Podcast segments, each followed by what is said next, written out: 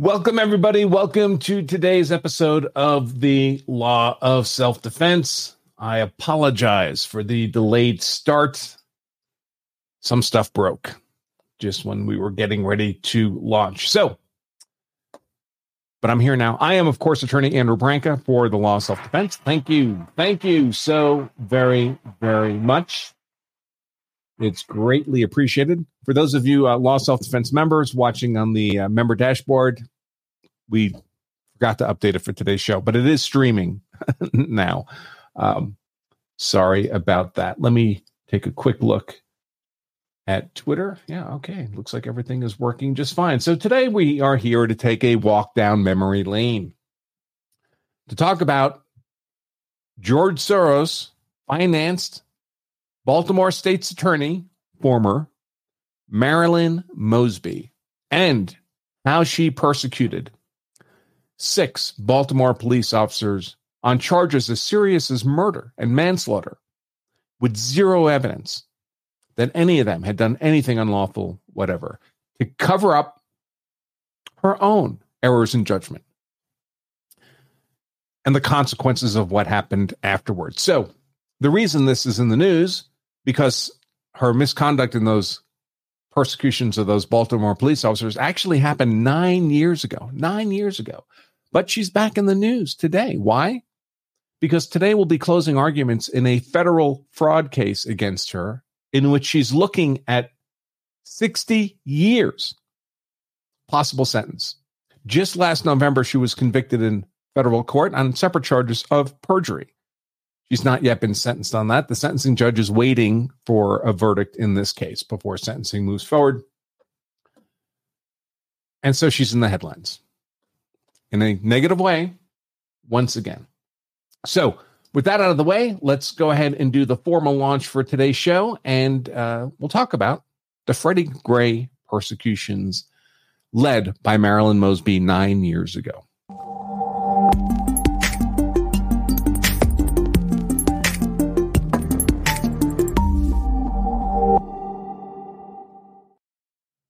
All right. So today's show is brought to us by none other than CCW Safe. CCW Safe, a provider of legal services coverage for self defense scenarios. There's a number of companies out there that provide similar kinds of products and services. CCW Safe is the one in which I am personally a member, the one I most trust. If you'd like to learn why, I have a short video explaining all of that in detail at lawofselfdefense.com slash trust. So if you're looking for this kind of coverage, this kind of backing, CCW Safe is the provider that I recommend people take a hard look at at lawofselfdefense.com slash trust. And when you get there, you'll get a discount code for 10% off should you decide to join CCW Safe. Again, that's lawofselfdefense.com slash trust. We'd all like to think that the amount of resources you can bring to your legal defense shouldn't affect the justice you get, folks, but it really does. And CCW Safe makes sure you have the resources you need if you're ever compelled to defend yourself, your family, or your property. Again, that's lawofselfdefense.com slash trust. All right. So, um, for any of you who would like super detailed coverage of the Freddie Gray events, uh, at the time, nine years ago, I was covering the trial for Professor William Jacobson over at Legal Insurrection. This is the website there. This is spe- specifically the coverage of the Freddie Gray case. Now, not all of these are posts, blog posts by me. Uh, many of them are. I did follow the trial, every minute of it, all the trials that were held. They were televised. And I wrote about them daily, day by day. You can see there's six pages of content here, most most of which is is mine. Uh, so I will put a link to Legal Insurrection um, in the description that brings you to this page where they've aggregated all this content. So if you want the real nitty gritty details, that's where I covered it all for purposes of this show, I'm just going to speak by memory. I didn't reread everything that happened in the case. So if there's a um, any conflict between what I'm saying today and what I wrote in those blog posts, the blog posts, the contemporaneous coverage would be the more accurate. Uh, I also wanted to let's see.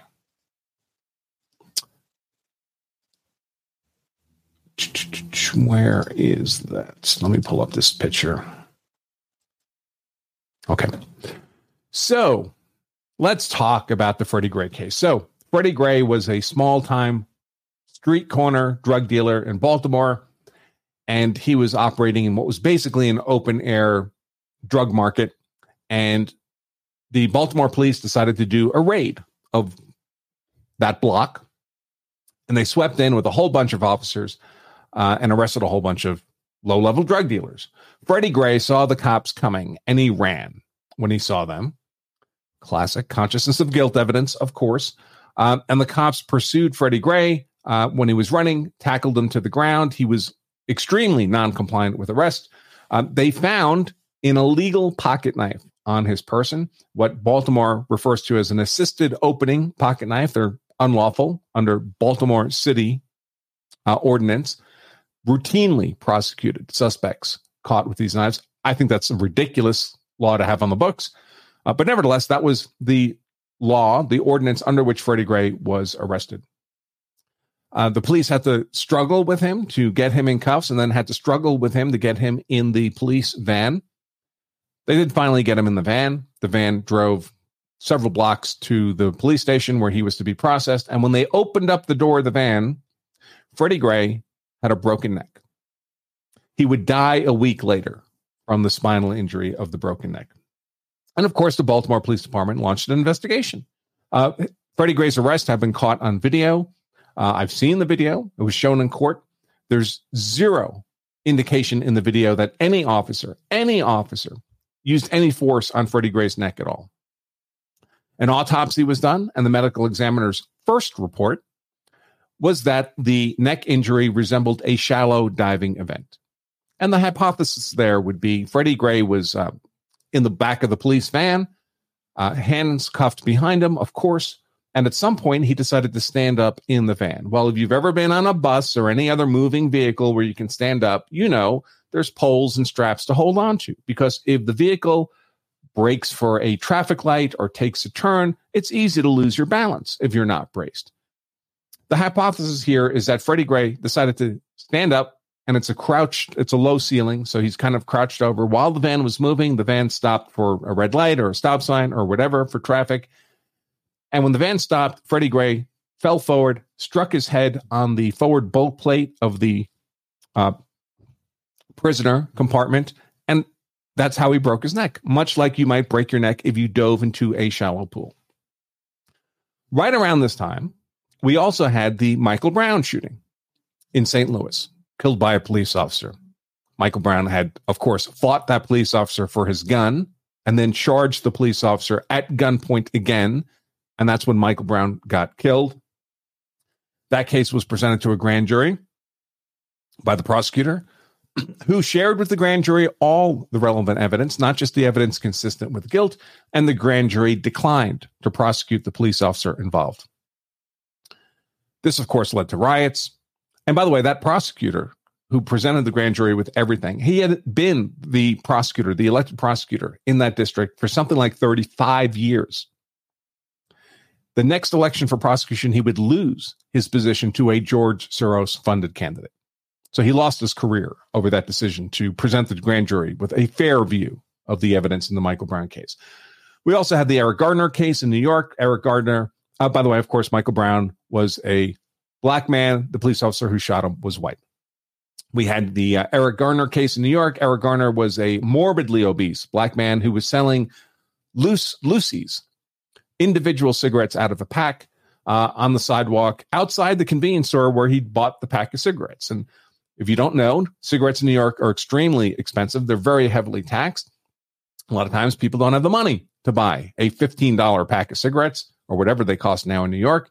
Um, so they're amenable to purchasing individual cigarettes from basically a street vendor. But it's unlawful to do that. And of course, it's offensive to the convenience store because now they're not selling packs of cigarettes. So the convenience store called the police. A handful of cops came out. They saw what Eric Gardner was doing was unlawful and they sought to arrest him. And he was non compliant with arrest. Um, they ended up tackling him to the ground. Um, and he would die on the ground. And the allegation was that the officers had choked him, Well, there was video of this arrest, and it's very clear in the video there was no choking of Eric Gardner. He keeps saying he can't breathe, but of course, he's breathing while he's saying that. What probably killed Eric Gardner was his own physiology. Again, he was morbidly ob- obese. The uh, most prominent officer involved in taking Eric Gardner to the ground was a white cop. And that white cop ultimately was not prosecuted in that case. I think appropriately so. But again, there's outrage over this event. So we have Freddie Gray. He ends up with an in custody broken neck. And so there's there's there's ways to shape that narrative that make it look or sound as if the police the police broke his neck was the allegation by guys like Benjamin Crump, attorney Benjamin Crump, who's often involved in these uh, racially hysterical prosecutions, um, who gets money from the civil suits around the prosecutions, of course. Al Sharpton, all the usual crew from the racial grievance industrial complex uh, were all in outrage about Michael Brown, about Eric Gardner, and now about Freddie Gray. And so Marilyn Mosby sees an opportunity to decide to prosecute. Six of the police involved in Freddie Gray's arrest. And I'll pull up the uh, legal insurrection blog post where I have uh, the featured image is the mugshots of these six police officers. So that's here. These are the six police officers who were charged with crimes as serious as murder in the Freddie Gray case. Note that three of them are white guys, but two of them are black guys. One of them, the, the guy in the upper left, was the driver of the van. He, he never even touched Freddie Gray. And a black woman there on the lower right. Now, the Baltimore Police Department was investigating this death of Freddie Gray for weeks. And they were coming to the conclusion that there was no evidence to charge any of the officers. There was no evidence that any of them had used unlawful force in Freddie Gray. And they were about to release a report announcing this. Well, Marilyn Mosby did not want that to happen. So, hours before the female black investigator for the Baltimore PD that was going to announce they don't see any grounds for charges, hours before that report was released to the media, Marilyn Mosby got word of that report, didn't like that, and she stepped out in front of the government building with a big stage and lots of microphones set up and announced to the world and to the shock of everyone who'd been involved in the investigation that she was filing charges against these six police officers. No one was more surprised than the actual investigators. Marilyn Mosby said, Well, I, I know what the police were going to say, that there would be no charges, but I have my own investigators working for the prosecutor's office. We've secretly done a parallel investigation of this case, and we believe we have grounds to charge these six officers with crimes as serious as murder. So off the trial they go. And in the first trial, we have the trial of the gentleman in the lower left here, and it's a jury trial. And it goes on and on. And throughout the entire trial, I'm watching every minute of it. I see zero evidence that this guy did anything unlawful to Freddie Gray and it goes to the jury, and the jury is hung. Can't arrive at a verdict. So it's a mistrial. Marilyn Mosby immediately announces she's going to retry this guy. But meanwhile, the other prosecutions are continuing. They're all in front of the same judge, by the way. The judge happens to be a black male. Not that that should matter, but that's the world we live in. All because these trials, the fact pattern is essentially identical. They're all in front of the same judge. Well, the next cop who's tried decides, you know what? I don't want a jury trial. I want a bench trial. And Maryland is somewhat unusual in that the defendant can demand a bench trial. In most jurisdictions, you don't get a bench trial unless the prosecution agrees to a bench trial, a bench trial being one in which there is no jury. The judge acts as the finder of law, as judges normally do, and the judge acts as the finder of fact, the role normally preserved for a jury. But in Maryland, if a defendant wants a bench trial, there's nothing a prosecutor can do to prevent that. It's going to be a bench trial. So the second prosecution, that cop said, I want a bench trial. So we have a whole trial. It gets to the end, and the judge acquits that cop. Next cop comes up, says, you know what? I want a bench trial too. So basically, we go through a duplicate of the just completed acquittal trial, gets to the end, the judge acquits that cop too. I believe they did a third trial after that where the judge acquitted again. And at that point, it's not like the evidence is going to change. This is clearly a pointless exercise. Marilyn Mosby gives up, drops the charges against the cops. By the way, of course, the uh, police department did its own internal investigation of all these cops to see if they had committed any administrative offenses for which they could be sanctioned by the department. None. Not one. So,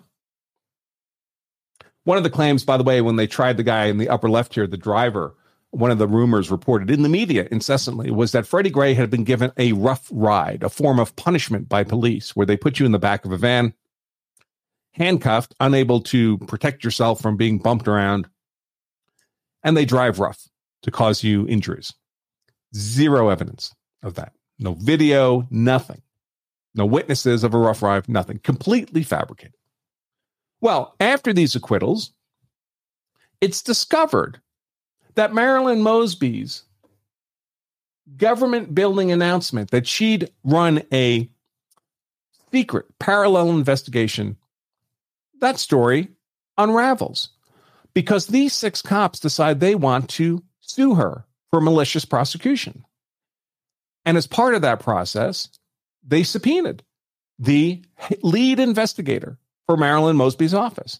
And that lead investigator, who's also being sued as part of this suit, uh, he goes to the deposition and he goes, Listen, I don't know what Mosby's talking about. I never investigated anything about this case. So Mosby's claim that she had done a, a, secret parallel investigation, and that was the grounds for dragging these six officers into prosecutions for crimes as serious as murder, was a complete falsehood. Now, it's difficult to sue a prosecutor. Prosecutors generally have absolute immunity from lawsuit, or they'd get sued by every criminal defendant. Um, only in the most egregious cases. And I, I, think I've seen it happen once or twice in my career, my 30 plus year career in the law, uh, a prosecutor actually being uh, sued, being permitted to be sued. So, of course, Marilyn Mosby uh, objects. She says, no, no, I, I have immunity. Goes to federal court. And the federal mm. trial court says, well, I, I don't know about this immunity thing. Immunity is not really absolute. You might have conducted yourself in a sufficiently egregious way, like this lie about the investigation, that we can pierce that immunity. So the trial judge says, you know, I'm going to let discovery go forward in this case, and I'll decide about the immunity stuff later. Well, Marilyn Mosby doesn't want discovery to happen because other things will be exposed. By the way, guess what other thing would be exposed? The reason the police were there that day to sweep that open air drug market was at the request of Marilyn Mosby. Why? Because she was married to an elected Baltimore city government official whose constituents lived in that block and they objected to the drug market. So they called him up as their city representative and said, Listen, is there anything you can do to clear these drug dealers off this block? And he said, You know what? I'll call my wife, the elected state prosecutor, and ask her to ask the police to do this drug sweep. So the reason the drug sweep happened at all was because of Marilyn Mosby. She certainly didn't want that exposed if she could help it. So she appealed the trial judge's decision to allow discovery to the Court of Appeals of the federal courts. and they decided that they would not allow for her immunity to be pierced. The cops then appealed to the U.S. Supreme Court, and the U.S. Supreme Court just des- decided not to consider the matter. So, so Marilyn Mosby's immunity was held safe, and the cops' attempts to sue her for malicious prosecution all failed. Well, in the meantime, Mosby had other problems. She completely, as a George Soros prosecutor tends to do, had completely politicized the prosecutor's office. So, career prosecutors in that office were fleeing like rats off a ship. And the office was conducting itself in a manner that can only be described as utterly incompetent. In fact, it was so bad that when it came time for Marilyn Mosby to run for reelection, if not the next election, the one after that, she was defeated in the Democrat primary. So she lost her job there. Also, her husband began to have a lot of problems financially, not paying taxes, not paying bills, defaulting on his student loan, defaulting on his car payments, defaulting on their mortgage. She says she was surprised by all this. She herself, during COVID, took out loans to purchase properties in Florida and lied in those loan documents. She was committed, uh, convicted this past November of perjury on those documents. And her current trial is for federal charges of fraud in those purchases, statements made that could get her 60 years in prison max if she's convicted of them. We, we're having closing arguments in that case today. By the way, you know where there's no mention of this ongoing prosecution of Marilyn Mosby? Court TV, Law and Crime. Remarkable. So, the reason the reason I wanted to talk about this is because I always urge all of you not to get into fights you don't need to be getting into.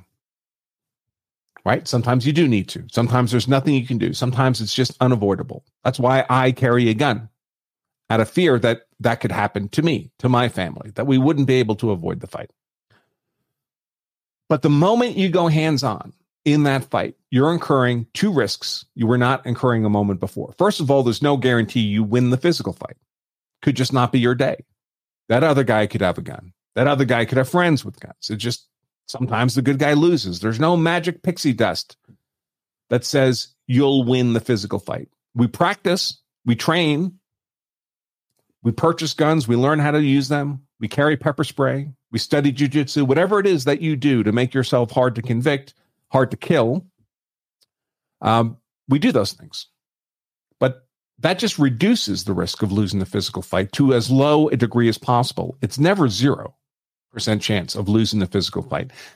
And the other risk you incur is the risk of going to prison for the rest of your life because there's always a greater than zero risk that you'll be criminally convicted for that use of force. And that can happen even if you do everything right. Innocent people get convicted all the time. There's always at least a 10% chance of being convicted, even if you do everything right. Now, you train for that too, right? I hope you're part of the law self defense community. You train for that too. So you reduce the risk of conviction to as close to zero as possible. You make yourself hard to convict. You make yourself an unattractive target for prosecution, but the risk is never zero. And one of the reasons the risk is never zero is because of prosecutors like this, who, even in the absence of any evidence of wrongdoing, might just charge you with murder and see what happens. See if they get lucky. See if the a, a politically endangered, threatened jury might just decide, you know what, it's easier for me to convict this guy, even if I don't believe guilt has been proven beyond a reasonable doubt, than to vote for acquittal, where the whole world will know the acquittal has to be unanimous. That means every juror voted for it, and my name is eventually going to be released to the public. And then what? That I'm living back in my community where this happened, this purportedly racist killing happened, and I voted to acquit those purportedly racist killers? How do I live in that community after that? So, no, no, easier for me just to vote guilt. Now, these cops were lucky. They were lucky that in, under Maryland law, they could demand a bench trial. So the arguments were being made not to a, an emotionally amenable or fearful jury, but in front of a, a judge who did it right, a, a technical expert in the law. And by the way, he gave extensive statements on how he arrived at his acquittals from the bench. So we knew what his reasoning was. But those cops could have spent the rest of their lives in prison. And of course, we've seen other prosecutions in which I've covered them minute by minute. And my legal analysis was that the just verdict would be not guilty. And yet the cop gets hmm. convicted, gets sent to the rest of his life in prison, sometimes many times over. That's why the risk is always there. So, a cautionary tale, as I put in the promotional email for today's show.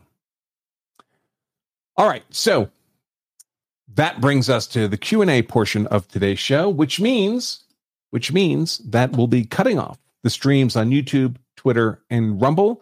This is the members only portion of the show. The good news is it's dirt cheap to be a law of self defense member. You can try it out for two weeks for just 99 cents, folks. Open up another tab on your computer, lawofselfdefense.com slash trial for that trial membership. 99 cents. Come on. You can't go wrong for 99 cents. And if you stay a law self defense member after that, and just about everybody does, it's still dirt cheap to be a law self defense member. It's only about 30 cents a day, less than $10 a month to be a law self defense member. But at least try out the two week trial, 99 cents. Do it right now. You'll be emailed instructions for how to join us on this live stream for the members only portion, as well as every live stream we do, lawofselfdefense.com slash trial. Now, if you are a member and you're watching this on the member dashboard, as you should be, don't go anywhere. We've got about a 20 second transition. And then uh, as I cut off the other live streams, uh, but then I'll be right back with all of you. So, Rumble, Twitter, Rumble, it's been great. Become a member, folks. You won't regret it. Members, stand by.